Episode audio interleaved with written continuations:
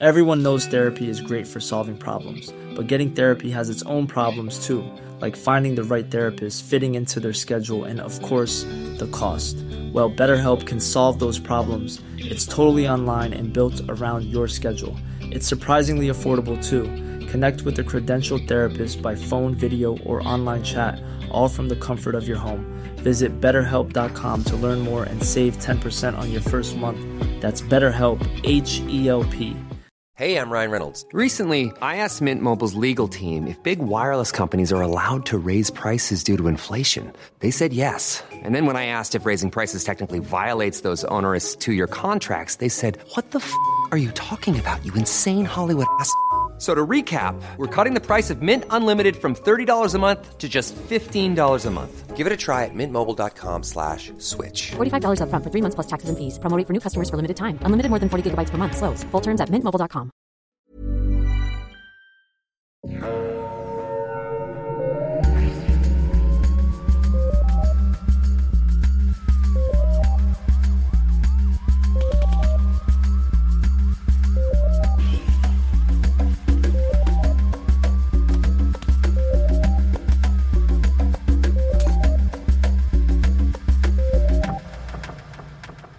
Bonjour tout le monde, bienvenue à Un peu de crime dans ton café, le podcast où on jase de crime en prenant un café, en faisant rire Catherine. J'avais pas compris qu'on avait commencé.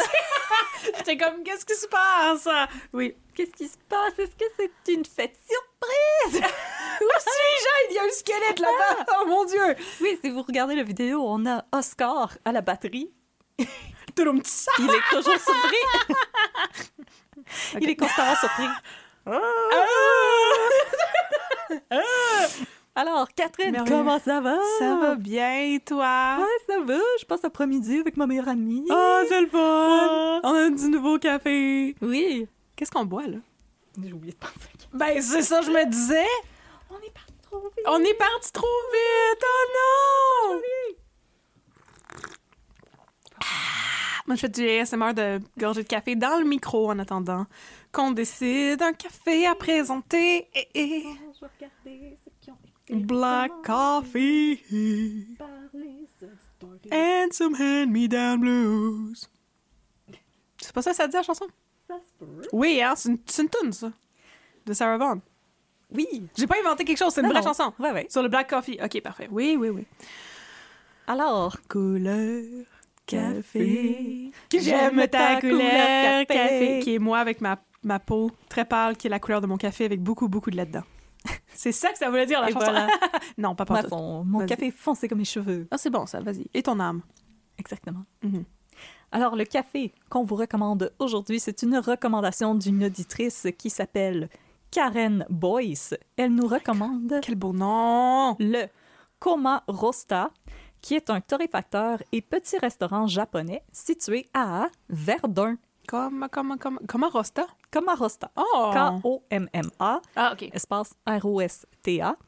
Euh, je trouve que c'est original comme euh, suggestion, alors j'ai décidé que c'est ce que je vous disais aujourd'hui. Alors elle nous a écrit pour nous recommander cet endroit. On n'a pas malheureusement eu le plaisir d'y aller, mais sur les photos, je trouvais ça très mignon. Puis euh, je trouve ça le fun aussi de dire qu'il y a des, des cafés euh, autres que juste les panini habituels. Mhm. Alors, si ça vous intéresse, je répète, c'est le Koma Rosta, qui est situé à Verdun. C'est un torréfacteur et restaurant japonais. Donc, merci beaucoup, Karen, pour la recommandation. C'est super gentil et on espère que tu vas aimer l'épisode d'aujourd'hui. Puis, euh, juste avant de commencer, parce que je sais qu'on va oublier, Hein? on voulait juste vous dire que l'épisode d'aujourd'hui, ça va être le dernier avant juillet, parce que Catherine Oui. et moi, on nos vacances ne tombent pas en même temps cette année et on a toutes les deux prévu de voyager. Alors, Ah. ça aurait été un petit peu trop compliqué pour nous d'enregistrer et de mettre les épisodes en ligne. Alors, on va se donner des petites vacances, profiter de nos voyages et on vous revient au mois d'août pour plus d'histoires de café et de crimes. On espère que vous ne nous en voulez pas trop. Et on vous promet qu'il y aura bien entendu l'épisode bonus Ah oui! de l'été. On Mais là, hey, on sait même pas il est sur quoi. on sait pas il est sur quoi, mais il va exister. Il va falloir qu'on ouais, va falloir qu'on décide un thème avant. Bientôt. Bon, On j'ai j'ai parlera trop de café aujourd'hui. Je suis en train de m'enfarger dans mes mots. Et ça va mal parce que c'est moi qui raconte aujourd'hui. Alors, oui. justement, Catherine, qu'est-ce Oui. que tu nous racontes? Bonjour. Alors aujourd'hui, je vais vous parler de l'histoire de la mort d'Auguste Lemieux. Voilà, Voilà, c'est ça. T'es prête? l'histoire de la mort, point. Point. Oh my God. C'est l'histoire de la mort depuis le début de l'humanité. Je, vous- je vais vous nommer tous les gens qui sont morts depuis le début de En l'humanité. ordre alphabétique. Alors, on... non, Ça serait le pire épisode. Le pire podcast ce serait, ce serait vraiment dole. Mais tu sais, il y a une- il y, a une musique, tu sais, comme la, la musique de graduation, le pompe et circonstance. Ta, ta, Oui. ta, ta, ta, ta, ta, pendant que je raconte tous les gens qui sont morts en ordre alphabétique. Alors, euh, non, c'est ça. Euh, Aujourd'hui, je vais vous parler de la mort d'Auguste Lemieux. D'accord. Alors, Rip, bro. Rip, bro. Alors, je vais commencer par faire un petit aparté. Ces dernières semaines, chers auditeurs, chères auditrices, j'ai eu une crise d'introspection du calice.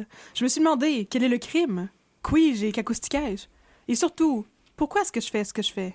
On en a déjà parlé, mais je vais juste le mentionner brièvement pour ne pas vous gosser avec ça. Mais on a reçu plusieurs commentaires pas très chill dans les dernières semaines, genre des commentaires qui étaient pas du tout constructifs, juste insultants, comme vous êtes des filles qui ont des voix fatigantes et qui n'ont pas de culture, ce qui me semble être juste une insulte gratuite. Ce- C'en est une, je confirme. ah bon, voilà, ce n'est pas constructif en tout. Ça m'a fait penser beaucoup à ce que je veux couvrir comme cas et surtout pourquoi qu'on fait ce projet-là.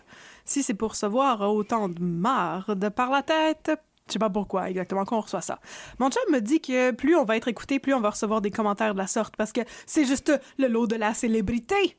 Et je comprends, mais ça n'empêche pas que se faire traiter d'idiote par des inconnus cachés derrière leur pseudonyme Internet, ce n'est jamais facile. Bref, j'ai beaucoup réfléchi et j'ai décidé que j'allais arrêter de lire les commentaires euh, d'abord et continuer pour ceux qui nous aiment, ceux et celles qui nous aiment, et surtout faire des cas qui m'intéressent. Parce que mes intérêts Oui. sont vraiment très niches. Alors, euh, c'est ça. Au diable, les Mais- meurtres random. Je m'étais forcée pour faire l'histoire de Justin Bressa, là. Mais il y a des gens qui sont là pour les meurtres niches.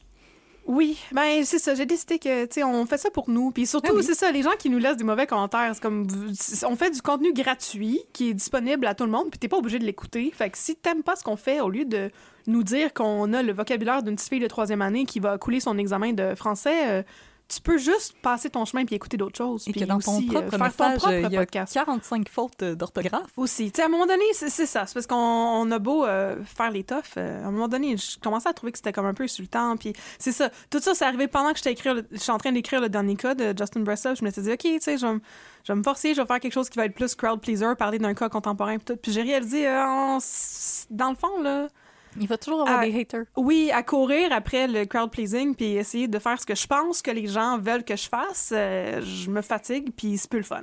Puis on fait ça bénévolement, puis on fait ça pour le fun, puis justement, il faut que ça reste plaisant. le fun pour nous, mais je pense qu'en Voilà. général, on peut euh, faire un appel à la civilité euh, en ligne. là. Des fois, euh, j'en reviens pas à quel point euh, les gens peuvent être incroyablement arrogants, insultants, vulgaires envers des gens qui font du contenu clairement par plaisir. Ouais.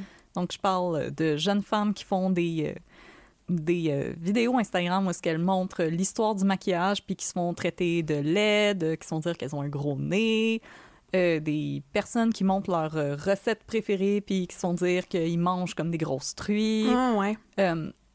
Je pense que c'est peut-être le moment de prendre un petit euh, moment de recul puis se demander si laisser des commentaires comme ça sur un contenu qui s'adresse même pas nécessairement à nous, si c'est vraiment nécessaire. Euh, je veux dire, je pense que dans la vie, les gens ont le droit de faire les choses qu'ils veulent parce que ça leur fait plaisir. Mhm. Puis moi, que quelqu'un mette des vidéos Instagram sur sa collection de timbres, est-ce que ça m'intéresse? Pas particulièrement Moi, ça m'intéresse. Mais que je lui écrive que c'est nul puis euh, va te suicider, je pense que tous les deux, on ressort pas plus grandi de cette expérience-là. Mais non, c'est ça. Moi, je trouve que ça n'a pas de bon sens. Je voulais en parler en, introduction parce que, ben, pour vous expliquer pourquoi j'ai choisi de faire ce cas-là, puis, comment je veux m'aligner avec mes, mes cas futurs, parce que, je veux dire, c'est pas parce qu'on n'aime pas le feedback, puis on reçoit du bon feedback. Oui, oui, oui. Des fois. Puis, c'est ça, ce qui concerne le contenu, comme la personne, tu sais, shout out, la personne qui m'avait écrit pour me dire de faire attention à mes jokes sur les politiciens de droite, j'ai fait le cas de Camillien Hood, qui est un politicien conservateur, puis Oui. c'était vraiment un homme incroyable, puis tu sais, je pense que là, on a offert quelque chose qui était plus nuancé. Ah oui. Mais je veux dire, c'est ça. Il y a quelqu'un qui nous a écrit pour nous dire euh, Vous manquez d'empathie. on, on s- on se les pose, ces questions-là. Puis justement, on, on a la réflexion sur l'empathie dont on devrait faire preuve quand on parle des cas. Puis on fait des jokes, on fait pas des jokes sur comment les gens sont morts ou le fait que les gens sont morts dans des circonstances terribles, particulièrement pas les enfants. Ça, c'est juste un peu gratuit. Puis si je veux dire, si ça tombe pas dans tes goûts, t'es pas obligé de nous écrire pour nous le dire. Malheureusement, c'est pas constructif. Non, mais je tiens aussi à dire que j'ai vu sur beaucoup de podcasts québécois animés par des femmes des commentaires qui ressemblaient à ce que nous, on reçoit. Ouais. Des insultes, des « vos voix sont fatigantes euh, j'aime pas ce que vous faites, euh, fermez vos gueules, puis allez vous tirer en bas du pont C'est parce que si vous continuez comme ça, à un moment donné, il y en aura plus ce contenu. Ouais. Parce que nous, justement, on n'est pas payé pour faire ça. On a des emplois dans la vie. Nous, on fait ça parce que ça nous apporte beaucoup de plaisir. On aime ça passer du temps ensemble. On aime ça se raconter des histoires. Ça a toujours été ça notre but. On parle beaucoup de santé mentale aussi pour vous rappeler que c'est une conversation qui est possible d'avoir. Nous, on veut ouvrir la porte là-dessus. On veut enlever les tabous. Mais à un moment donné, si tout ce qu'on reçoit, c'est de la chenoute, Ouais. je veux dire, l'épuisement des créateurs et des créatrices, c'est, vrai. Là. Mhm. Je vais vous rappeler qu'il y a des journalistes qui ont quitté leur emploi, comme Lily Boisvert, que j'adore, que je trouvais tellement pertinente. Elle a carrément arrêté d'écrire parce qu'elle n'en pouvait plus de Ouais. recevoir des insultes. Fait que je, je veux dire, je pense qu'il y a une certaine réflexion à avoir, puis c'est pour ça que souvent je veux faire des cas de violence envers les femmes pour nous rappeler que malheureusement la situation elle avance mais pas si vite que ça parce que vraiment c'est beaucoup les femmes qui sont qui reçoivent des insultes sur internet puis je pense qu'il y a une réflexion à faire là. comme de prendre un moment quand vous entendez quelque chose que vous aimez pas de respirer puis de vous dire ok ce contenu là il est pas pour moi comme moi quand j'ai fait mes recherches sur euh, l'enlèvement de Nicolas Tiflidis, là, les articles étaient dans le journal de Montréal. Je les voyais passer les articles de Mathieu Bocoté. Là. Je les lisais pas. Je sais que c'est pas pour moi. Je sais que ça va juste me faire pogner les nerfs. Comme des fois, faut avoir un moment de réflexion, puis de comprendre qui on est, puis de se dire ceci ne s'adresse pas à moi, puis cette personne qui a créé ça ne me doit rien à moi personnellement. Donc, Catherine et moi, on crée ce contenu-là de cette manière-là, qui est la manière qui nous parle à nous deux, qui est en lien avec nos convictions dans la vie. Vous le savez qu'on est féministe. Vous le savez qu'on est des femmes de gauche.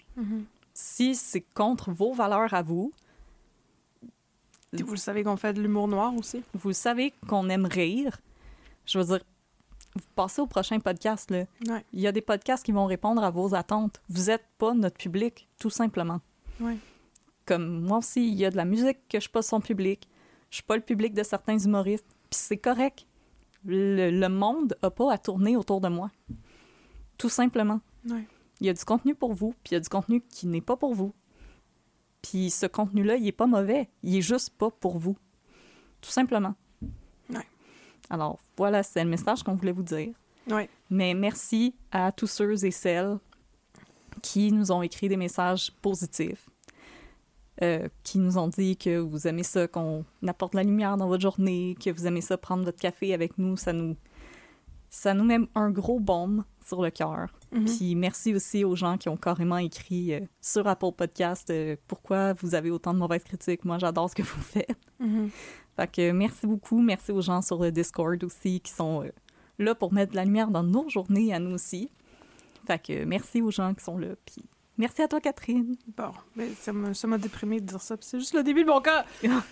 Ah, mais en tout cas, c'est ça. Je voulais le dire en début d'épisode parce qu'on avait déjà parlé, mais on en parlait à la fin. Puis je me disais, tu sais, les gens qui, qui détestent ce qu'on fait puis qui nous écrivent euh, des mauvaises critiques et tout, ils se rendent pas à la fin. Fait que je voulais juste dire au début de l'épisode, gars, si ça vous intéresse pas, arrêtez tout de suite votre écoute. Et surtout, n'écrivez pas pour me le dire. parce que, comme on dit, ce n'est pas un aéroport, vous n'avez pas besoin d'annoncer votre départ. Non. Voilà.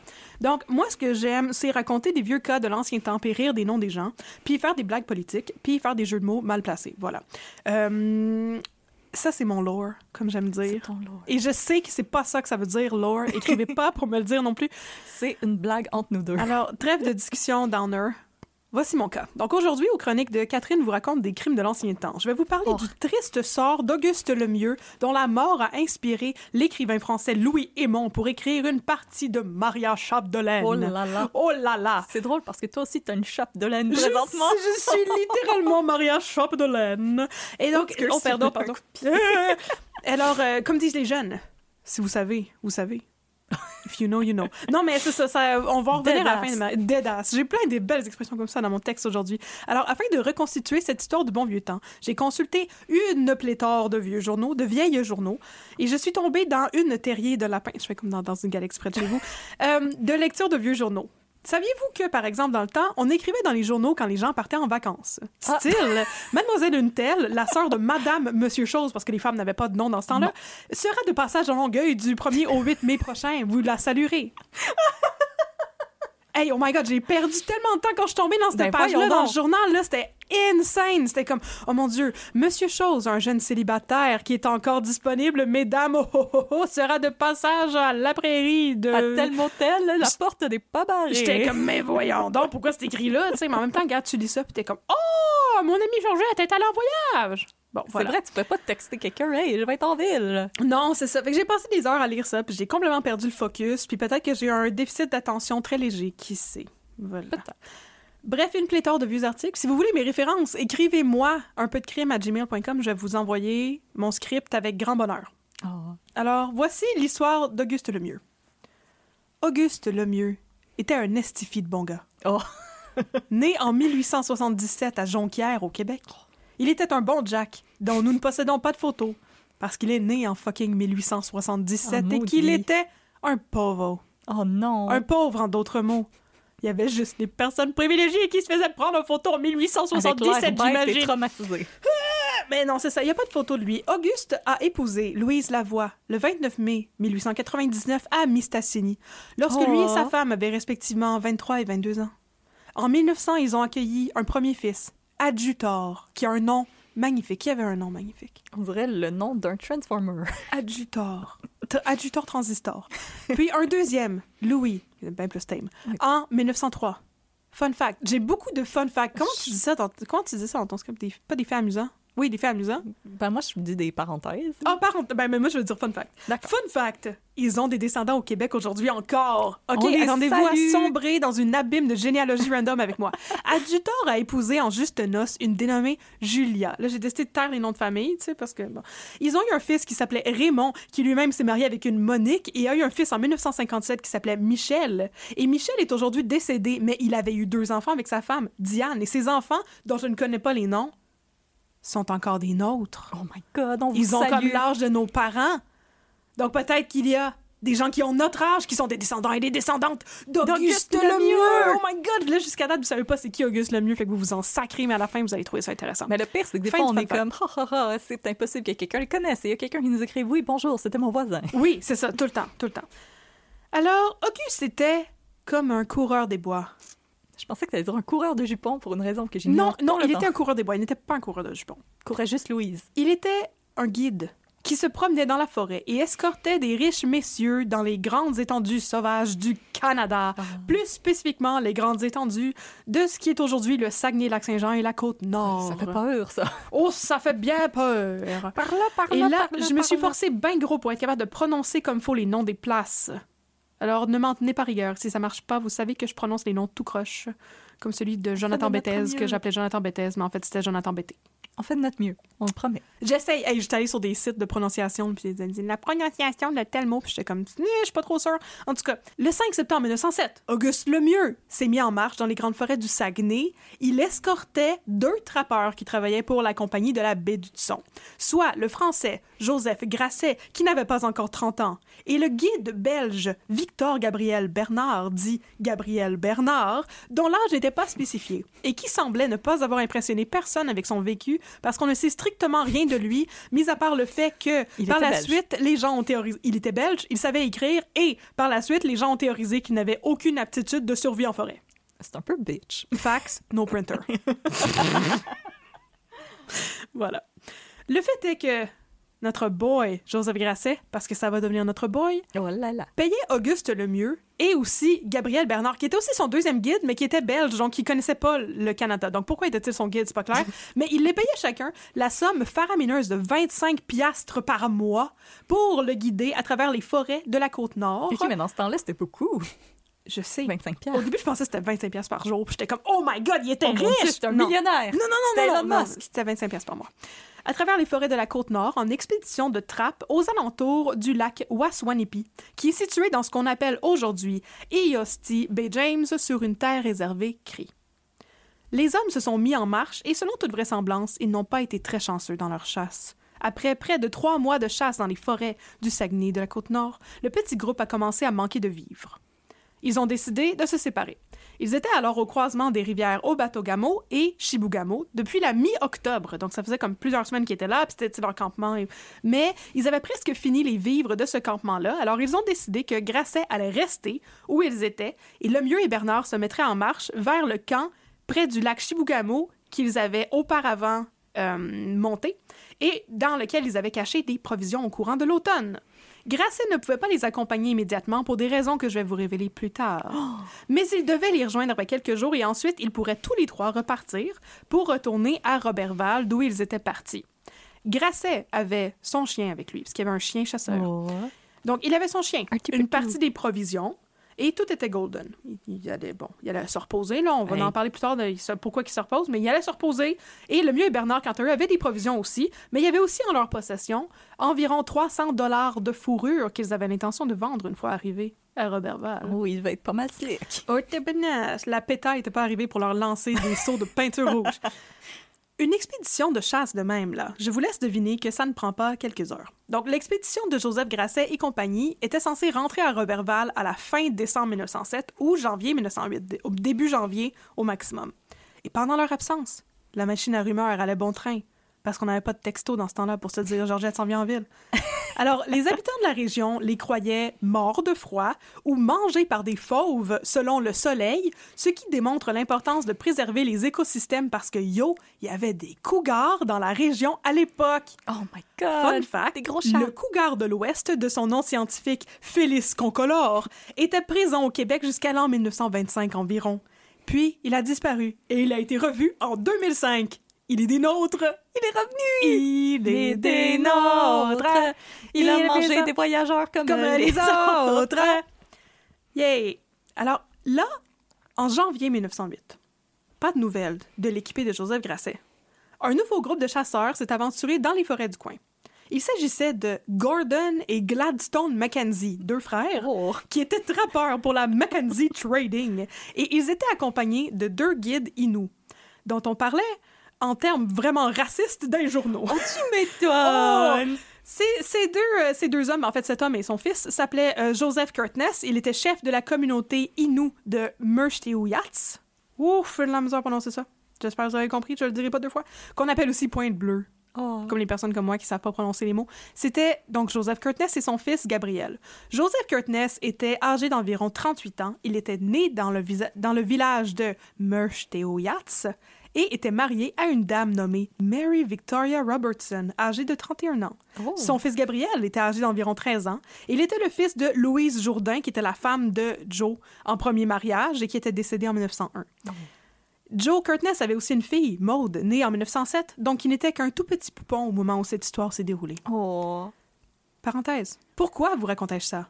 Parce que, mettons que j'ai été pas mal scandalisée par la manière dont on parlait des Autochtones dans les journaux à l'époque, et parce que j'aime faire de la recherche généalogique, alors j'ai cru mettre euh, mes talents à bon escient en consacrant un mini peu de cet épisode à la vie de Joe Kurtness. On va y revenir un petit peu plus tard, mais donc je voulais vous dire que c'était pas juste comme du monde random qui était qualifié par des surnoms vraiment terribles d'un journaux. Quoi, les personnes autochtones maltraitées dans les journaux de l'époque? Attends, je m'en vais chercher mon chapeau surprise. Ces gens avaient des noms et faisaient des choses, et lui, en plus, il était chef d'une communauté. Voilà. Bon, ben, Il c'était incroyable. n'était pas des mots qui commencent en S. Non, c'était exactement, exactement ce mot-là qui était utilisé les. Comment ai-je fait pour le Je ne sais pas. En tout cas, Joe et son fils Gabriel ont croisé un autre autochtone qui portait le magnifique nom de Combe Étienne. Et Combe Étienne leur a dit avoir vu un campement de personnes caucasiennes, un campement de blancs. sur le- bon, oui, ça c'est correct. Près du lac, au bateau Gamo. Armés de leur courage, ils sont allés là. Il n'y avait personne au campement, mais il y avait des preuves d'occupation humaine. En effet, ils trouvèrent des vêtements brûlés et une note pas mal inquiétante qui disait, et je cite, Pas trouver la cache, nous sommes sans provision. Rejoignez-nous au plus vite. Signé V.G. Bernard, 28 décembre 1907, midi. PS, si vous pouvez, amener de la poudre et des cartouches. La peau de castor est dans la tête du toboggan. Le parti de chasse était... Le parti, la gang de chasse, là, les chasseurs, les trappeurs et tout. Ils étaient alarmés par cette note. Plus de provisions au 28 décembre, puis là, on est à la fin janvier. OK. OK, ça va mal à la shop. Amener de la poudre. Ah, c'est comme le juré de Nicolas Tuplidis. Oui, c'est ça. Amener du weed. Euh, allez, euh, oui, c'est ça. J'aimerais avoir mes petits jujubes au Au CBD, s'il vous plaît. plaît. Oui! Donc, le groupe de chasseurs a fouillé les alentours pendant 10 jours, puis s'est résolu à rentrer en ville le 28 janvier, bredouille. Le 2 avril suivant, une nouvelle équipée menée par Gladstone Mackenzie est partie pour le lac Chibougamau, mais ils ont été forcés de faire demi-tour à cause d'un imprévu dont la nature n'a pas été relatée dans les journaux. Et une nouvelle, de neige. il y avait une vente au labé. Oh là Oh, on peut pas manquer ça! Oh! Une nouvelle nouvelle équipée est donc partie le 26 avril, menée cette fois-ci par Gordon McKenzie et une autre personne qui s'appelle Alfred Perron, que je sais pas c'est qui, puis j'ai pas été capable de trouver de détails sur lui, et ça me rend folle. Il était disponible ce jour-là. Il était disponible ce jour-là, on sait pas c'est qui. Bon, viens-t'en. Allez t'aider. Ils ont fouillé autour des campements abandonnés et ont trouvé des vieux guns non identifiés, qui désormais n'étaient plus euh, dans le banc de neige, on s'entend, là. La neige est en train de fondre. là. À ce stade-ci, tout le monde pensait que c'était peine perdue jusqu'à ce que le 9 mai, Joe Curtness, lui encore, oui, ce monsieur S, non pas du tout, Joe Curtness et Gordon McKenzie se sont retrouvés aux abords du lac Ashwap-Mouchouane. Yes. Pour checker la glace. Pourquoi allait-il checker la glace? Je sais pas. Il voulait Mais jouer là, au hockey. il- il- mais moi, je pense qu'il faisait plus de la pêche à la glace ou qu'il voulait traverser ou quelque chose de même. Bon. Fait que là, Curtis et Mackenzie ont fait une découverte atroce. D'abord, ils pensaient qu'il y avait un renard mort qui était pogné dans la glace, Oh. comme dans Yellow Jacket, mais pas un orignal, mais un renard. Euh, ce qui n'est pas bien le fun, on s'entend. Et là, Non. ils se sont approchés et euh, ils ont réalisé que ce que c'était vraiment, c'était ben, ben, ben, ben, ben, ben pas le fun. Je vous cite un article du Soleil qui était vraiment funky, vous allez voir. Ils s'avancèrent, et là, le spectacle le plus affreux s'offrit à leurs regards épouvantés. Oh my God. À leurs pieds, dans la neige salie et ensanglantée, gisait le cadavre d'un être humain atrocement dépecé et tailladé. Oh my God. Le cadavre était coupé en deux parties. Les jambes séparées du tronc et le corps coupé par le milieu sous les côtes. J'aurais dû faire un trigger warning de détails Oh dégueulasses. my God. Oh my God! La poitrine avait aussi été coupée et le cœur détaché des autres organes de la poitrine pendait sur les côtes en dehors, attaché par quelques lambeaux de chair sanglante. Les intestins avaient été enveloppés dans la vareuse de la victime. Les jambes reposaient détachées du tronc, dépouillées des chairs à côté de la poitrine. La tête aussi, détachée du tronc, portait des traces de violence, une fracture à la tempe et une autre de l'apophyse maxillaire gauche, comme si on eût frappé l'individu avec le talon d'une hache. Quant au dépeçage lui-même, il paraissait évident qu'il avait dû être pratiqué au moyen d'une hache. Je savais pas que Stephen King avait déjà travaillé pour le soleil. Fin de la citation. Hey, ça, c'est comme... Wow, je pense que c'est la description la plus graphique qu'on a eue. C'était épouvantable. C'était c'était un journal de milieu de semaine. là. C'était comme un mardi, il y avait un article récapitulatif là-dessus, puis c'était comme... OK, il va avoir une vente au labé. Fait que- Georgette, elle s'en va à Longueuil. Puis ce monsieur a été dépecé, ses intestins.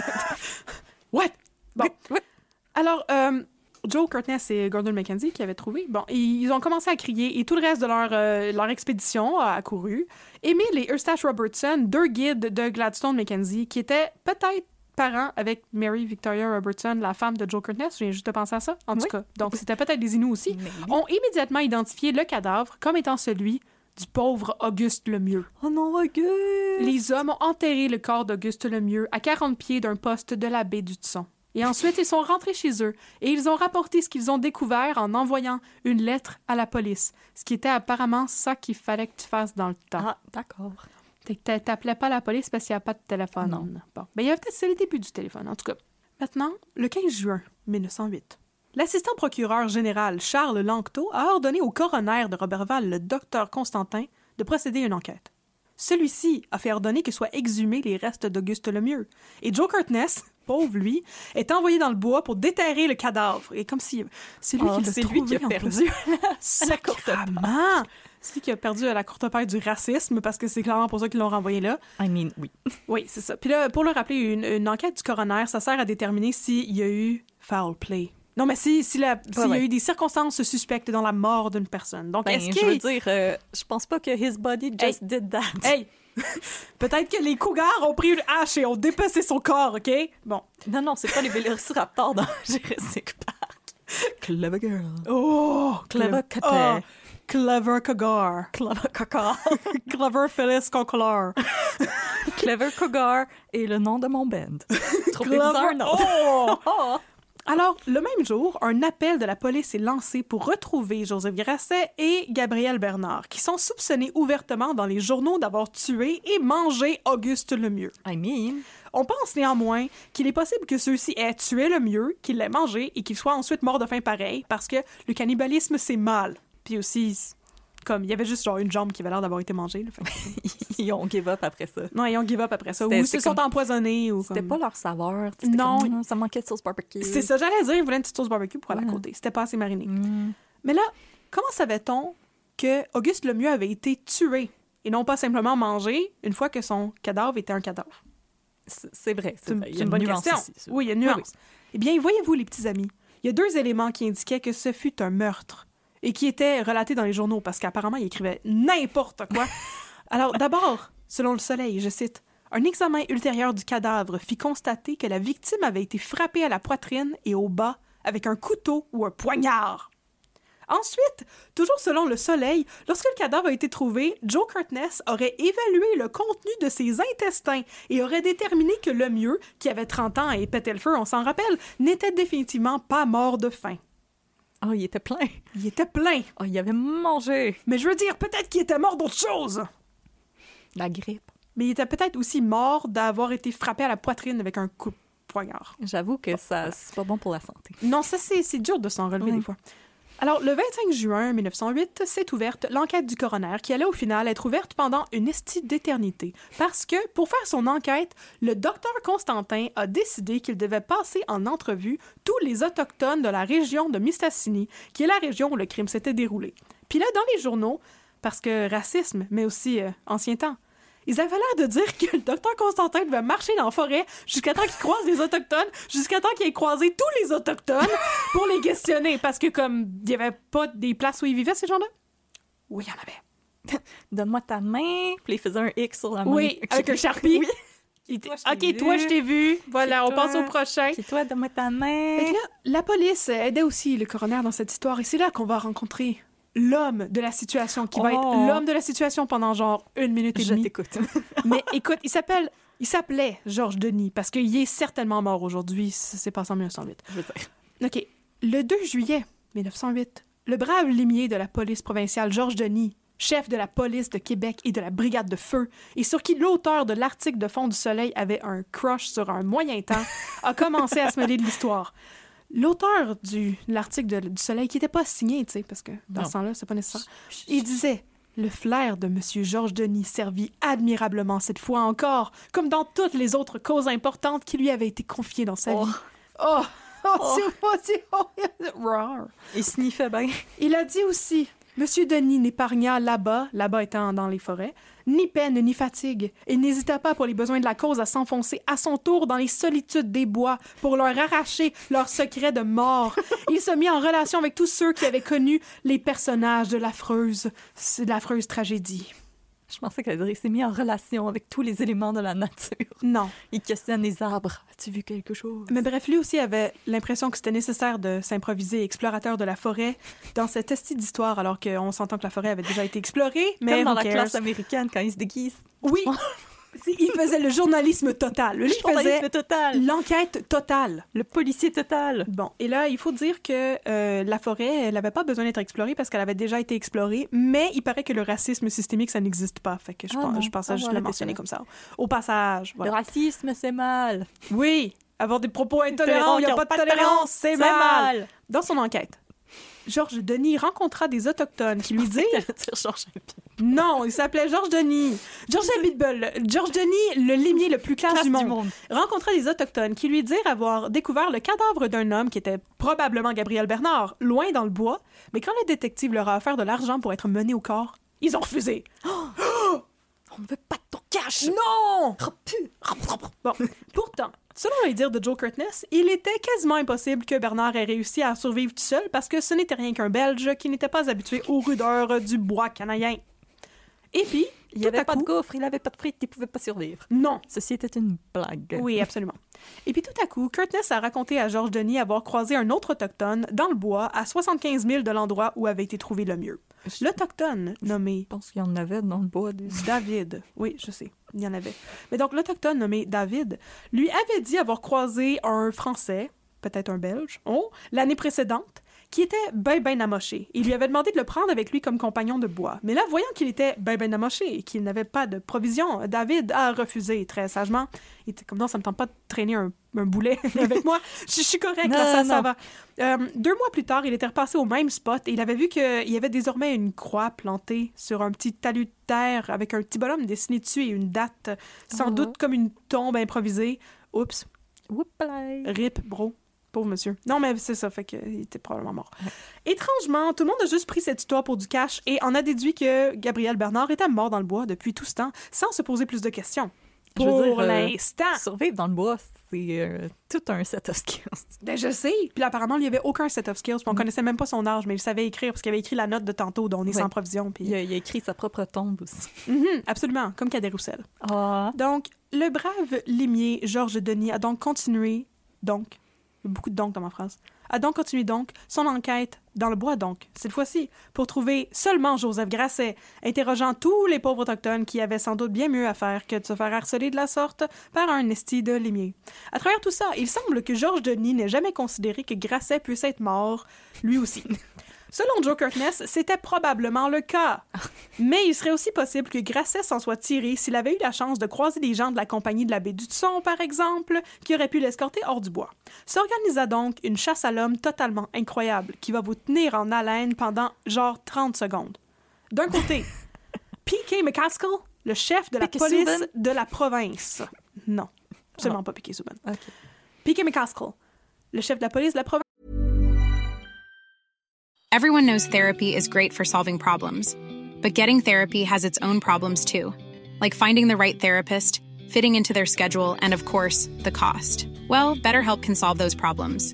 It's totally online and built around your schedule. It's surprisingly affordable too. Connect with a credentialed therapist by phone, video, or online chat, all from the comfort of your home. Visit betterhelp.com to learn more and save 10% on your first month. That's BetterHelp H E L P. presse a lancé des missives à toutes les compagnies de traite de fourrure du coin avec un portrait du disparu, les priant de bien vouloir lui envoyer toute information pertinente pour aider à faciliter sa capture. Et pendant ce temps, le sexy et astucieux limier Georges Denis est Le entré en contact. Hein? Le limier le plus classe du Le monde. limier le plus classe du monde. Il, a donné son portrait, c'est comme une grosse peinture à l'huile. Oui, très détaillé. Ils sont comme, voyons, mais vous, vous, connaissez cet homme alors. Vous avez traîné ça jusqu'ici? Donc, il est entré en contact avec la compagnie Révillon et Frères, qui était l'une des compagnies de fourrure les plus influentes du monde dans ce temps-là, et même jusqu'en 1936. Fun fact. Ah, J'ai beaucoup de fun facts. l'abbé les a outlived. Ouais. Coucou.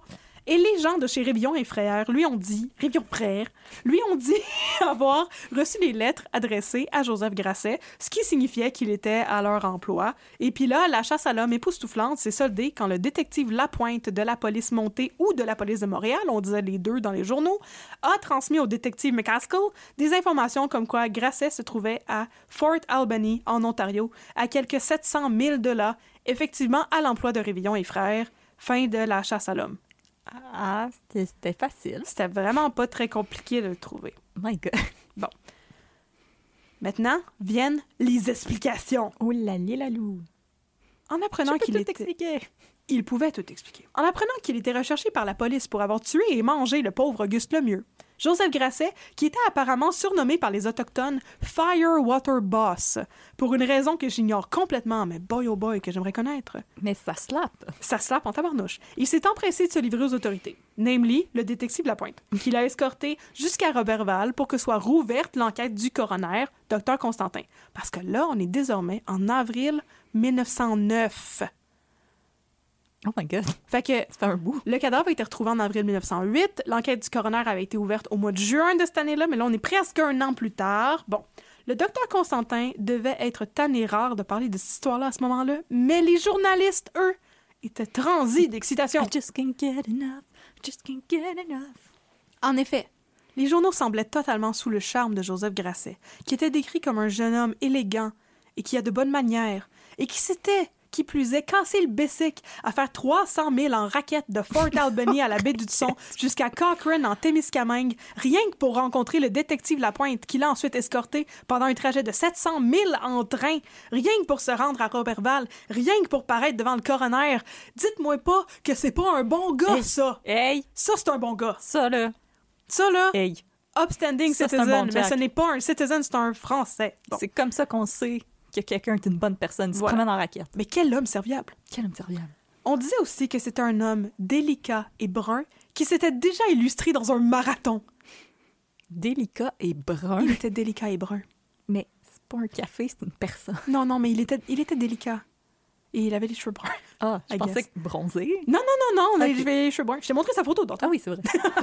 On a sa photo, on pourrait la mettre sur les réseaux sociaux. oui, on va la mettre, on va la mettre. Et c'est maintenant que je vous révèle tout ce qu'on avait appris lors de la première enquête, durant laquelle le docteur Constantin s'était évertué à interroger tous les autochtones du monde. On s'en rappelle. Tous. Donc, Tous. on, a- on avait. Bon, d'abord, il y avait eu le témoignage de Joe Curtness. C'est lui qui avait raconté au docteur Constantin tout ce qu'on sait déjà. Fait qu'il avait trouvé le campement abandonné. Il était là quand le corps a été retrouvé par l'équipé des frères Mackenzie. Tous ensemble, ils l'avaient enterré. Puis, euh, Joe, Mc- euh, Joe Curtness. Joe McCurtness. Je suis en train de tout mélanger. Les Mackenzie, les McCaskill, les. Curtness. Voilà. Joe est allé le- l'exhumer à la demande du coroner, blablabla. Tout ce bout-là, vous le savez déjà. Puis ensuite, dans la première enquête du coroner, on, on a appris des choses que on sait pas encore, qu'on savait pas encore, mais moi j'ai su, mais je vais vous les dire maintenant. la veuve d'Auguste Lemieux est venue comparaître.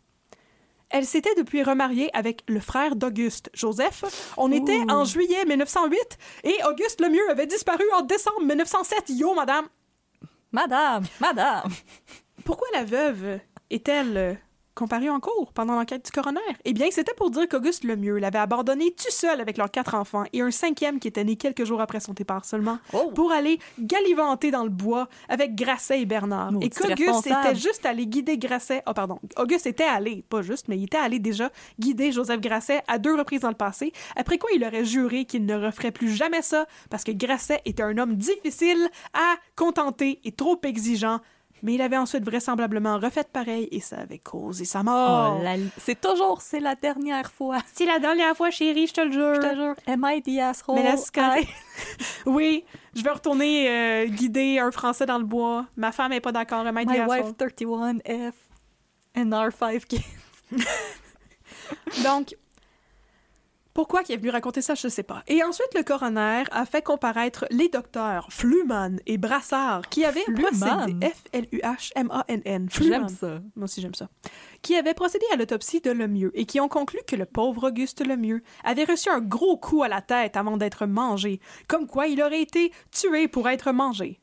Mais qu'est-il arrivé à cette histoire de coup de poignard, me demanderez-vous? Oui. Mais moi, j'allais dire, c'est comme dans les cartoons, là, les cougars, ils ont mis une roche dans, Oui, dans un arbre, puis là, ils ont fait tomber sa tête. c'est comme le Roadrunner. boink. Oui, c'est ça, ça fait boing, puis il a fait wow, puis il y avait une spirale de la tête, puis des voilà, étoiles, c'est puis il a ça. fait, oh! Oh! Que là, euh, qu'est-il arrivé avec l'histoire de coup de poignard euh, qui avait été Mais conclue par la... À, à cela, je vous réponds que je ne fais que relater ce que disaient les journaux. Ah, Je ne suis que votre humble reliseuse de journaux et je n'y comprends rien. humble pantoute. relateuse. Donc, je dis qu'il a peut-être reçu un coup la tête et un coup de poignard. Tout.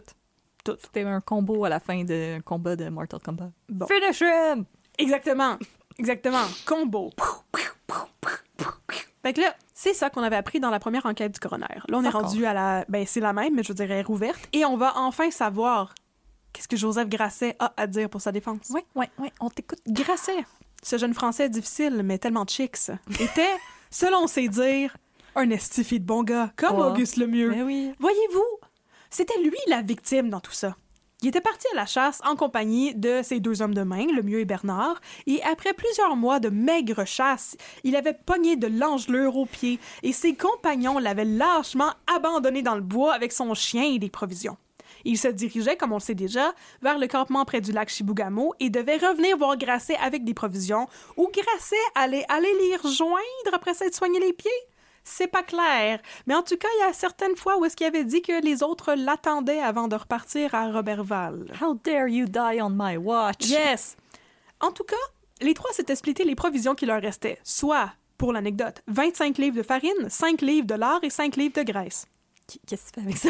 Je pense que tu fais juste du pain. Ouais, je suis comme les pires crêpes du monde. Les pires crêpes du monde. Donc, ils se sont splittés ça et ils sont partis. Euh, le mieux et Bernard, ils sont partis. Ils l'ont laissé tout seul dans le bois. Et au bout de quelques jours, Grasset, il était bien, bien affaibli et mal en point. Et il s'est dit que plutôt que d'aller vers le campement puis rejoindre les autres comme qu'il avait dit, il allait simplement redescendre à Robertval tout seul. En chemin, en chemin, il avait eu une série de malchances. D'abord, il était passé à travers la glace et s'était réengeluré les pieds. Ça va mal. Ensuite, trigger warning, mort d'animaux. Son chien était mort. Oh, toutou. Non, on sait même pas c'était quoi son nom. C'était tellement poche, les journaux. Il avait ensuite quitté son campement et la- sa chance avait tourné.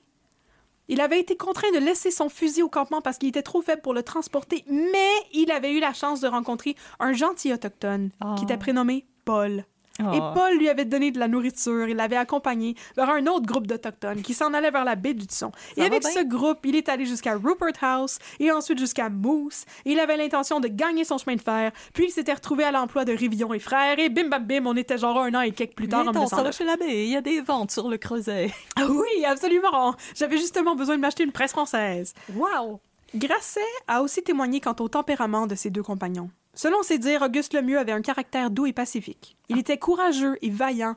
Et Bernard, quant à lui, euh, je cite, se laissait facilement démoraliser par les événements et n'était pas aussi brave que Lemieux. Il y avait des bad vibes. Il y avait des maudits bad vibes. Au terme de l'enquête du coroner, le jury était convaincu de trois choses. Un, Auguste Lemieux a été tué et mangé. Deux, Je veux dire. Joseph Grasset n'était responsable d'absolument rien Autre que d'être beaucoup trop sexy. et d'avoir couru un marathon. Oh, et la trois. Gabriel Bernard devrait être mis en état d'arrestation et questionné quant à cette affaire s'il refaisait un jour surface. D'accord. OK, on peut-tu faire une petite parenthèse, là? Mais bien sûr. Comme, euh, je veux dire... Clairement, Gabriel, euh, Il est mort. Gabriel Bernard, il est mort dans le bois. Oui. Puis, euh, je- moi, là, le témoignage de Joseph Grachet... je peux pas. Euh, ben, je suis pas trop sûre. Je suis pas trop sûre pour plein de raisons. Premièrement, parce que, tu sais, soit il était censé aller rejoindre les autres, ou les autres étaient censés le rejoindre. Fait que je- au début, il disait j'étais censé aller rejoindre les autres au bout d'une couple de jours. Finalement, j'ai changé d'idée puis je suis reparti pour Robert tout seul. Si les autres l'attendaient à l'autre campement puis qu'il est jamais arrivé, là, c'est peut-être un petit peu à cause de lui qu'ils sont morts de faim. Ouais, en effet. Ouais. Ou en fait que comme Bernard aurait tué l'autre puis qu'il l'aurait mangé. Pour essayer de survivre un peu plus longtemps. Eh, eh. Ou sinon, c'est peut-être possible que euh, Joseph Grasset il était là, puis il avait tué euh, Auguste Lemieux, puis Oui. que toute cette histoire, euh, c'était pour se sortir de la merde. Qu'il a abandonné son fusil pour euh, avoir l'air moins suspect. Voilà. Mais, euh, On ne le saura pas, mais malheureusement. les Américains présentement qui nous écoutent sont comme le crime, c'est d'avoir abandonné un fusil. Je suis d'accord avec eux. I would die from a gun. Mais là, excuse-moi, je comprends pas son affaire de j'étais trop faible pour traîner mon fusil. C'est Ben, pas si un que AK-47, ça. là. Non, non, c'est ça. Mais même ça, c'est pas si lourd que ça. je, En tout cas, je avec ses pieds engelurés. Ah, c'était, en tout cas, je trouve qu'il y a beaucoup de discrepancies, mais tout le monde était totalement sous le charme de Joseph Grasset, qui a été exonéré immédiatement. Puis là, au début, auparavant, dans les journaux, il était comme Oh, c'est non, mais plate, Gabriel Bernard, il est mort. Puis après l'enquête du coroner, il était comme Oh, Bernard, c'est un... C'est un terrible cannibale, il faut l'arrêter. Et en plus, il est belge. Oh mon Dieu, c'est épouvantable, renvoyez-le en Belgique. Alors, euh, c'est ça qui s'est passé. Anecdote amusante, fun fact de, de cours. Oh. Pendant le témoignage de Grasset, un trappeur du nom de Potvin, qui est un bon ami de Joseph Grasset, était présent et il s'entêtait à faire des interventions à tout bout de champ pendant le témoignage de Joseph Grasset pour corroborer ses affirmations Ouais. et aussi pour le corriger sur sa prononciation des noms des lieux qui étaient selon lui trop françaises. Je suis coupable de cela. Oh. Et le docteur Constantin devait constamment le rappeler à l'ordre. À la fin des procédures, Potvin a de nouveau pris la parole pour clamer haut et fort que son ami était innocent et que selon lui, les coupables étaient, et je cite, les métis qu'il haït, dit-il, parce qu'ils ont volé des fourrures dans les bois. Non, non, non, non, non, non, non, non, non, non, non, on dit pas ça ici. Aussi, la réponse à la question que personne n'a posée, monsieur. J'ai pas compris ce bout-là, ça pas de bon sens. À l'ordre, à l'ordre, bang, bang, bang. Ça- Donc, euh, non, c'était... Racism not allowed. Non, non, non, non, non. Et en parlant de racisme, Grasset a Ah. donc été exonéré. Et fun fact, même si le producteur général, le producteur, Ah. le Il produit tout. Ouais, c'était Jean-François besoin? C'est Gagnon. qui le produis. Ah! Donc, on va parler de racisme, mais pas tout de suite. Mais Grasset a donc été exonéré. Et fun fact, même si le procureur général a émis un mandat d'arrestation officiel contre Victor Bernard, Bernard n'a jamais été retrouvé, donc jamais arrêté, Je ni pense rien. que c'est parce qu'il est décédé. Parce que ça se peut que c'est lui qui était mort en dessous du petit tas dans le bois quand que le sympathique autochtone avait décidé qu'il voulait pas. euh, My money is on that. Euh, My money too. Puis je veux dire, j'ai pas dit qu'il était sympathique par sarcasme parce qu'il aurait dû prendre avec lui, mais je pense que comme c'était probablement lui qui était mort dans le bois. Mais bon, on le saura pas. C'est Ah. un des mystères de la vie? Et finalement, ben, peut-on questionner la véracité du récit de Grasset? Je l'ai déjà faite et la question se pose, mais malheureusement, c'est la fin de l'histoire. Mais, même si c'est la fin de l'histoire, ce n'est pas la fin des anecdotes random que je peux vous raconter. En effet, I'm here for that. le 5 mai 1909, on annonçait dans la presse que Joe Curtness, qui avait découvert le cadavre de Lemieux, a intenté une poursuite en justice contre un dénommé Édouard Morin, qui est un de ses voisins, qui l'a accusé d'avoir été l'auteur du meurtre d'Auguste Lemieux. Because racism. Malheureusement, je n'ai pas réussi à dénicher la fin de cette histoire, mais j'ai trouvé dans les journaux d'autres affaires intéressantes à propos de Joe Curtness. Yeah. En 1917, il a participé à la Première Guerre mondiale. Il a été blessé au combat. Il a reçu une médaille. Il est décédé le 24 décembre 1942 alors qu'il revenait de l'église. Il y a eu un accident avec sa carriole ou son char. Non, son char. Oh non. Probablement son char. Il a survécu à la Première Guerre mondiale. Oui. Puis il est mort dans un accident de carrosse. de carrosse. Son fils, Gabriel, est devenu chef de communauté de facto, et un de ses descendants, qui s'appelle Rémi Curtness, est le cofondateur de l'Institut de développement durable des Premières Nations du Québec et du Labrador, et semble encore très impliqué dans la vie sociale et politique de Merchteu Yachts. Oh, ça, ça me rend de bonne humeur. Je sais. Et Joseph, Gro- Joseph Grasset, quant à lui, qu'est-il arrivé avec lui? Tout ce que j'ai pu dénicher sur le reste de sa vie, c'est deux affaires bien random. C'est qu'en 1911, il était chef du poste de traite de fourrure de Révillon et Frères à Fort Albany. Il s'est éventuellement marié avec une femme Inuk nommée Sarah Coppercrock et a eu une fille en 1924 nommée Suzy. En 1927, Grasset a abandonné sa famille. Il est retourné en France, puis il n'est jamais revenu. Puis c'est parce qu'en fait, il a dit après que Révillon et Frères l'avaient envoyé ailleurs. Il était à Wakeham Bay, puis là, il s'en allait à une autre, à- dans un autre baie, je sais pas quoi, pour travailler pour Révillon et Frères. Mais il avait pas averti sa, sa femme puis sa fille. Mais éventuellement, il a retrouvé sa femme puis sa fille, puis là, il a pris sa fille, puis il l'a emmené vivre avec lui en France en 1932. Mais il a abandonné sa femme. Oui, oui, oui, mais elle s'était remariée entre-temps, c'était correct. Good Puis for elle a eu comme plein d'autres enfants et tout, Ah oui. ben, tant mieux pour elle. Euh, tant mieux pour elle. Donc, j'ai trouvé ça sur la vie de Joseph Grasset. Euh, maintenant, revenons à Maria Chapdelaine, je vous en ai parlé au début. Louis Aymon, l'auteur de tout le monde. De tout le monde. Louis Aymon, l'auteur de Maria Chapdelaine, était un écrivain français né à Brest en 1880, qui a vécu au Québec de 1911 à 1913. Donc, tout le monde dit que c'est comme un des plus grands Oh, écrivains du. Canada français. Il a vécu ici deux ans. Durant son court séjour, il a entendu parler de la triste histoire d'Auguste Lemieux et il s'en est très, très, très, très, très loucement inspiré pour créer le personnage de François Paradis, un des prétendants de Maria Chapdelaine dans le roman du même nom. Et comme ça, Auguste Lemieux est entré dans la légende populaire, bien que le roman de Louis Aymon ne fait aucune mention de cannibalisme. Je sais, quand quelqu'un nous avait recommandé ce cas-là, je me disais comme... Ça a inspiré Maria Chapdelaine. Ça a comme pas rapport pantoute. cannibalisme dans Maria Chapdelaine. OK.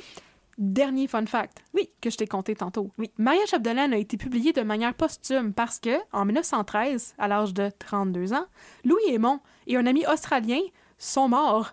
Ils se sont fait happer par un train du CN alors qu'ils voyageaient dans l'Ouest canadien dans un accident qui reste à ce jour inexplicable. Est-ce qu'il y avait la Madame Cocoon en avant qui criait « Oui! Non, elle était sûrement pas. Sinon, elle s'est fait splasher Saint-Henrard. Et c'est tristement ainsi que se termine l'histoire de la fois qu'un homme nommé Auguste Lemieux a été tué et mangé sur le lac Ashwap-Mouchouane. Fin. » Quelle histoire F-A-I-M. Oh non! Oh non! Non, non, non! Non, non, non! Tout soon! Et voilà. Oui, quelle histoire étrange. Quelle histoire étrange. Mais euh, je- moi, je suis sûre à 2 millions de pourcents que ce, ce ne sont pas des personnes autochtones qui sont responsables parce qu'elles elles savent survivre dans le bois. C'est là qu'elles vivent. Elles n'ont pas besoin de tuer les gens. non, non, mais le trappeur pas de vin, il n'y avait pas rapport avec rien. Non. Il n'y avait pas rapport avec rien. Aucun rapport avec Ils ont rien. volé mes fourrures, fait que c'est clairement avec- eux qui ont mangé quelqu'un. Ouais, c'est. euh, D'accord. C'est deux choses You qui wouldn't steal a car! You wouldn't steal les fourrures de la baie du Thon. oh! Mais je veux dire, You wouldn't eat Auguste Lemieux! mais je veux dire, Ouais. que les trappeurs, c'est pas eux qui volaient les fourrures? Parce que comme, you know, colonialisme. Oui, mais Joseph Grasset serait pas d'accord avec toi.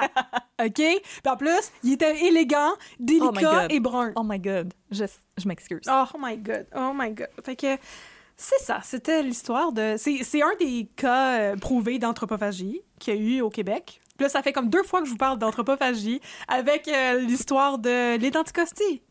Catherine, notre euh, Le naufrage experte euh, en cannibalisme. En cannibalisme canadien-français. Ah, j'ai Ah. hâte à ton livre de recettes. Ah, ça va être excellent!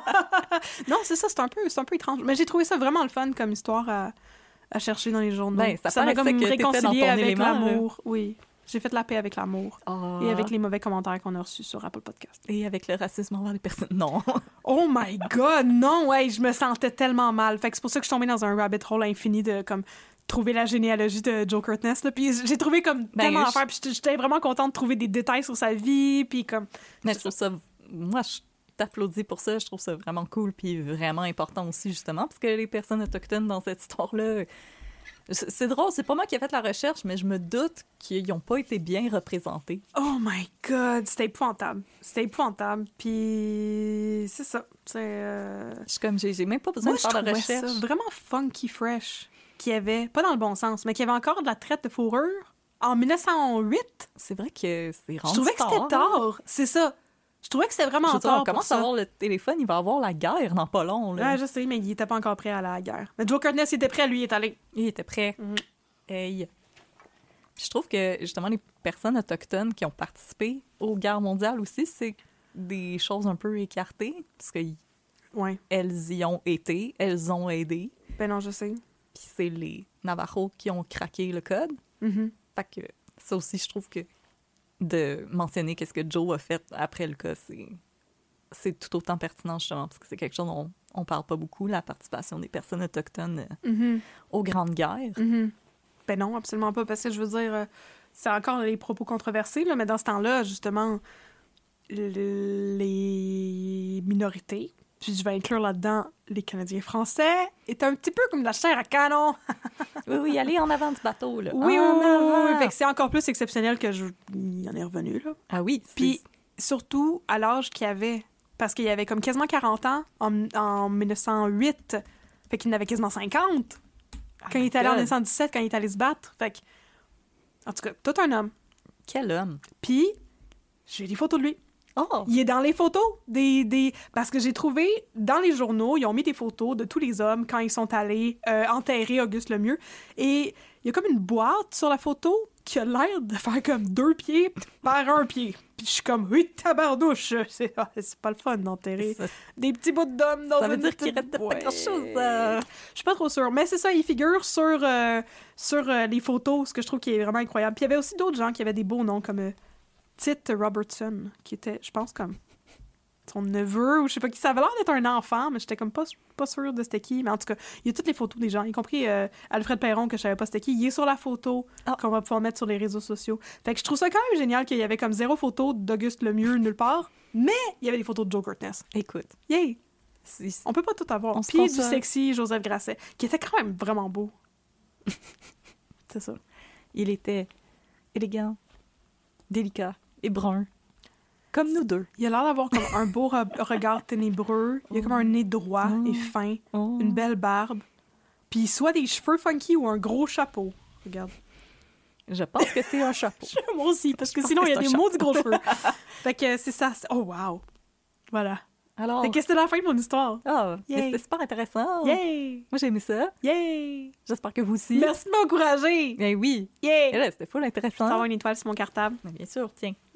Je suis très contente. Maintenant, je vais boire mon café. Je vais te donner une petite bine. Pouc, pouc. Yay! Alors, merci à tous et toutes d'avoir été des nôtres pour cet épisode palpitant de cannibalisme dans le bois. Nous sommes des nôtres.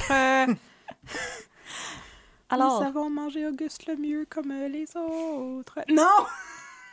comme Joseph Grasset. Oh, Ben là, moi, je trouve que c'est très louche, son histoire, en tout cas. Puis là, tu sais, je veux pas dire des affaires encore plus controversées sur Joseph Grasset, mais comme, avait-il mangé son chien, peut-être? Ben, je veux dire, ça, ça aurait quasiment fait du sens. Ouais, c'est ça. C'est un peu épouvantable comme histoire. Mais bon, on, on veut pas faire de la peine. Personne n'a fait un procès pour le mangeage de chien. On veut pas faire de la peine Non. aux amoureux des chiens. Non. Alors, merci tous et toutes d'avoir été des nôtres. On espère que vous avez aimé ça. On espère que vous ne nous en voulez pas trop de prendre une petite pause en juillet pendant qu'on visite les Europes. Mm-hmm. Alors qu'on venait le contraire de Joseph Grasset. Nous, on s'en va de l'autre bord. On pourrait faire un spécial euh, Europe pour notre prochain, nos prochains cas. On pourrait faire les Europes. On fait les Europes. Faisons les Europes. Faisons les Europes. Fêtons les Europes. Si vous avez des cas qui se sont passés dans les Europes Mhm. à nous recommander, faites-le. Mais quand l'épisode va sortir, on va probablement déjà avoir fait nos affaires. Oui, absolument. Alors, Je vais faire Jack the Ripper. oh my God. Oh my God! Surtout que ça a des ramifications avec le Québec. Ben oui! Hey, tu vas pas parler de musée d'Eden. C'est clairement le docteur canadien qui avait tué tout le monde. Spoiler! Spoiler! C'est clairement lui. Tu vas pouvoir parler de musée d'Eden. Aussi. Yes, sir. Yes, Babine. Babine, Éric Bruno. Ah. Quoi demander de mieux? Ah! Alors, merci d'avoir été des nôtres. Si vous voulez nous soutenir, vous pouvez le faire en allant sur Apple Podcast et nous donnant 5 étoiles et des critiques constructives. Ah! ou des gentilles choses à dire. Ah oui, On l'apprécie toujours. Sinon, vous pouvez aussi nous suivre sur Facebook et sur Instagram, à un peu de crime et à un peu de crime dans ton café. Là aussi, vous pouvez communiquer avec nous, laisser des commentaires. Tu ris dans ma poche. Laissez des commentaires sur nos posts. Vous pouvez nous écrire en message privé si vous aimeriez nous recommander du café comme Karen l'a fait ou si vous aimeriez nous recommander un cas. Euh, nous sommes toujours à l'écoute et on aime savoir qu'est-ce qui vous intéresse pour nous enligner dans nos prochaines histoires. Et si vous aimeriez aussi nous écrire un courriel, vous pouvez le faire un peu de crime at gmail.com. Si vous aimeriez nous soutenir financièrement, ben vous êtes donc bien fins, vous Oh, autres. vous autres, là. Nous avons un Patreon. Oh, la gang! Nous avons un Patreon où vous pouvez nous soutenir à différents niveaux. Alors, Je l'ai pas ouvert, je l'ai pas ouvert. OK, je l'ai ouvert. OK, OK. tu veux-tu les faire? Oui. OK, Je vais les faire très vite. vas-y. 3 piastres, shout-out. 5 piastres, shout-out. Discord. 10 piastres, shout-out. Discord. Une journée d'avance, épisode bonus. 15 piastres. Tout ça, plus 3 autocollants. 10 de rabais sur notre boutique Etsy. Yes, sir. C'est assez rapide à ton goût? Hey, Megan, t'es-tu fière de nous? Voilà, on essaie de le faire de plus en plus vite. Mais non, c'est ça, sérieusement, c'est une plateforme où vous pouvez nous soutenir. Il y a différents tiers, vous avez droit à différentes contreparties. Toutes les informations sont sur www.patreon.com, barre oblique un peu de crime, Voilà, si vous aimeriez mettre un peu de crime dans votre garde-robe, nous avons une boutique Etsy. qui n'est pas une boutique Threadless. Non, je qui est une boutique? Oui, j'ai vu, pour pas que je me trompe. Qui est une magnifique boutique. Avec bien ben des belles affaires. des regarder notre boutique tout de suite. Des sweatshirts, Mm. des tasses, des trucs comme euh, la chape de laine de Catherine. Si vous aimeriez démarrer à chape de laine. C'est la première fois qu'on qu'on commandait le sample. Puis euh, il est pas comme parfaitement magnifique, mais il est assez beau. Il est satisfaisant. Satisfaisant, ce qui est comme. hmm, ce qui est bien. on, Non, mais on on, y on va, on va peut-être ouais, on va Oh, peut-être on y en, en offrir d'autres designs à un Voilà. moment donné. Mais en tout cas, euh, nos chandails, ils sont beaucoup, beaucoup plus Ils que satisfaisants. magnifiques. Ils sont incroyables. On a des sweatshirts et des t-shirts. Plein de couleurs. Puis c'est à peu près ça. Voilà. Et Oui. sinon, on a une nouvelle personne qui vient d'arriver dans la communauté Un peu de crime. Va-tu fort? Alors, shout out Sean Larouche qui s'est abonné pendant notre lunch. Alors, t'as ton shout out à toi tout seul. Merci beaucoup pour le soutien. On espère que tu vas aimer tes nouveaux avantages. Oh, oui, bonjour. Alors, si vous en avez assez, vous êtes fatigué, vous voulez aller relaxer, c'est correct. Mhm. On se revoit au mois d'août pour plus de crème et plus de café. Mhm. Et sinon, pour ceux qui disent Oh non, je vais tellement m'ennuyer de vous et qui voulaient rester encore un petit peu, Eh. on va faire les deux minutes de stats. Maintenant!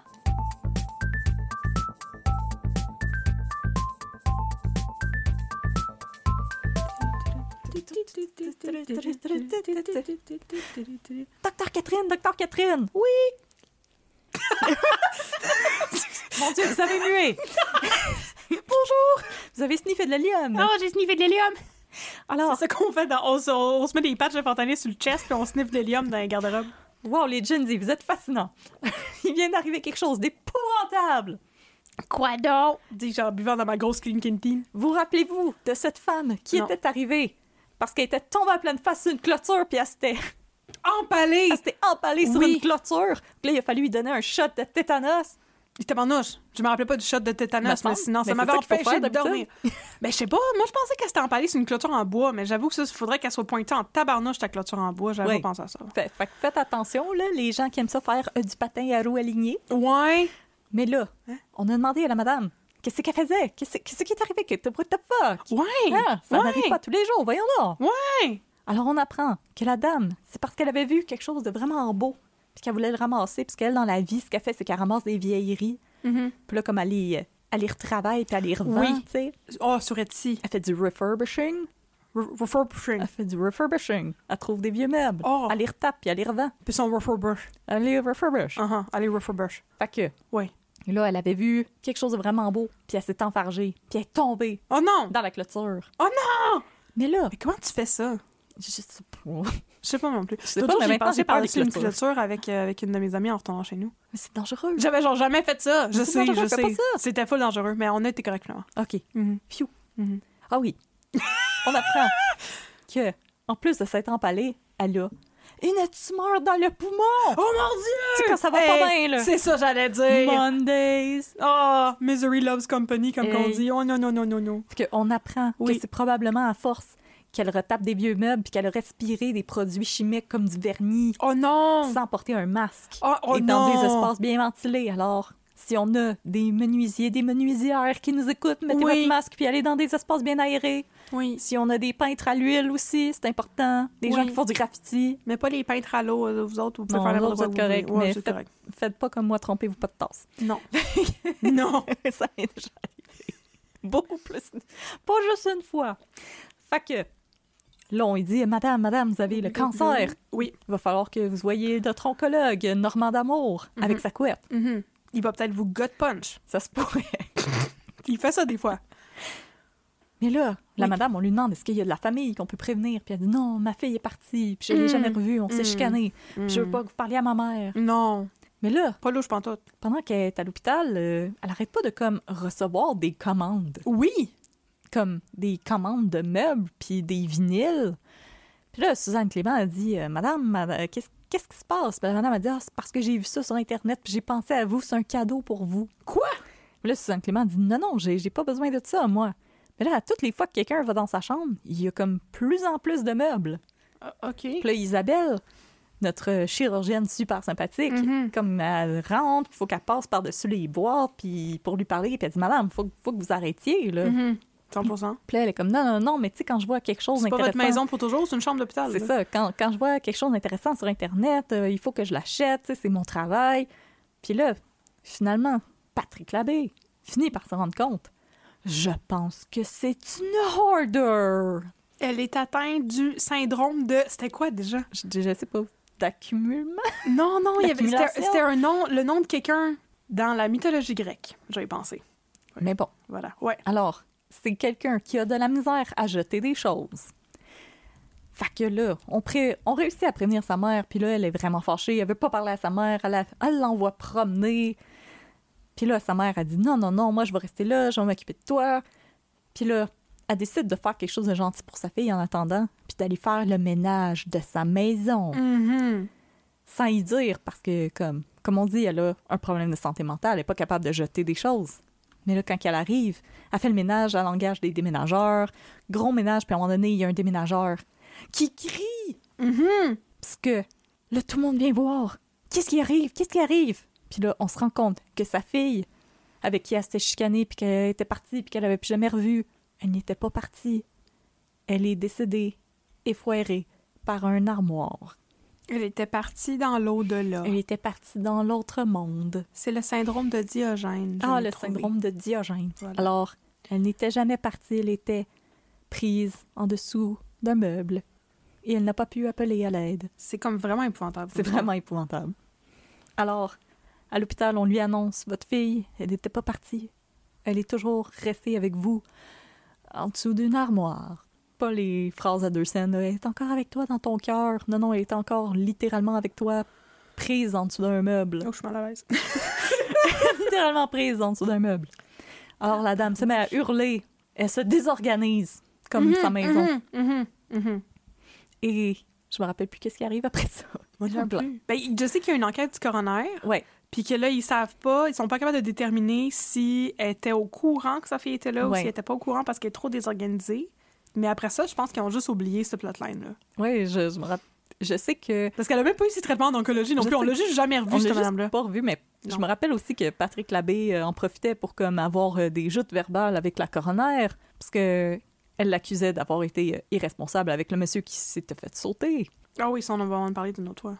On, a- on en avait déjà parlé. On en a déjà parlé du monsieur qui, qui s'est fait sauter? pas. Non, je pense pas. Non. Il, il était pas réglé. Il était pas rayé dans notre beau tableau Ça va Excel. être euh, une histoire pour une autre fois, Oui. mesdames et messieurs. Oui. Alors, Fait que c'est comme ça que ça s'est fait. Hey, il me semble que comme c'est encore pire que District 31 pour Oui. les histoires qui finissent en queue de poisson. Comme on, on sait jamais des conclusions de rien ou euh, si, quand on les raconte. si euh, Docteur Catherine et Docteur moi-même, on a oublié quelque chose, euh, cher euh, stagiaire, rappelez-le nous. Chères infirmières d'agence, Yes, infirmières les- et infirmiers Oh, d'agence, les infirmières d'agence. rappelez-le nous. Yes. Mais sinon, c'est ça. Ouf. La jeune fille, elle était, elle était pas partie. Elle était, pri- elle était prise Mais en comme dessous d'un meuble et j'étais vraiment choquée. Mais c'est vraiment vraiment dramatique, mais je, comme, je questionne le réalisme de ça. Parce que je veux dire, le meuble, là, pour qu'il tombe dessus puis tu meurs, puis que comme ta mère t'a pas entendu crier s'il était dans la même maison whatever, faut qu'il tombe fort en tabarnouche ou qu'il soit lourd Ben, en C'était quand même un tabarnouche. ou- gros meuble antique. Je veux dire, les grosses armoires antiques en meuble, vra- en euh, bois vraiment très cossu. euh, je pense que ça peut écraser quelqu'un. Je veux dire, on parle pas d'une armoire Ikea en contreplaqué. Non, c'est ça. Parce que, ben, il y a des euh, commodes Ikea qui ont été rappelés, parce qu'il y, y a des enfants qui, ont, euh, qui sont morts en Oh, dessous. mais ça, c'est des enfants. hein. Ça, c'est une Ouais, jeune ouais. fille de 21 ans ou je sais pas quoi. Ouais, là. mais quand même, je veux dire, des, C'était des pas vieilles un, armoires un antiques. poupon de trois semaines, là. Les vieilles armoires antiques, c'est quand même pesant. OK. Mais euh, en tout cas, vous, vous pouvez débattre. Est-ce que ça se peut? Mais moi aussi, je me dis, mais tu sais, une personne qui est vraiment dans une grosse situation de détresse, l'adrénaline, il y a des gens qui ont fait des choses Comme lever un char. Comme lever une C'est- voiture. C'est l'exemple que tout le monde donne tout le temps. comme lever une voiture ou Mhm. comme être capable de survivre à une chute, euh, Lever un cheval. lever un cheval. Mhm. Il y a des gens qui ont survécu de parachute qui s'est pas ouvert en tombant d'un avion. Mhm. En tout cas, vous pouvez débattre. Il y a le d'autre qui s'est coupé un bras là, quand il était pogné dans un canyon. Oui, Voilà. Pas James Franco. Non, non, le vrai d'autre. Le vrai de vrai. Mhm. James Franco encore ses deux bras, malheureusement pour les femmes. Et les hommes aussi, est-ce qu'on Ouais, dit? pour les hommes aussi. Ouais, pour tout le monde. Parce que on- Ouf! c'est plus lui qu'on aurait aimé ça qui perd une main, il y en aurait Pas de moins pour pogner des totons. Oh my God. Hashtag MeToo. Alors, Oh, je c'est ce que j'avais à vous dire. Regardez ma photo de. Joseph Grassi encore. Faut que je retourne plugger du monde sur des bolus de 10 cc. Yeah! De même, là. Je plug, je plug. Félicitations. Je vais aller euh, voler des patchs de fentanyl. Ah, yes, sir, les Gen Z vont me fasciner. Yeah! Fax, no printer. No games, no carnival. Stat, stat!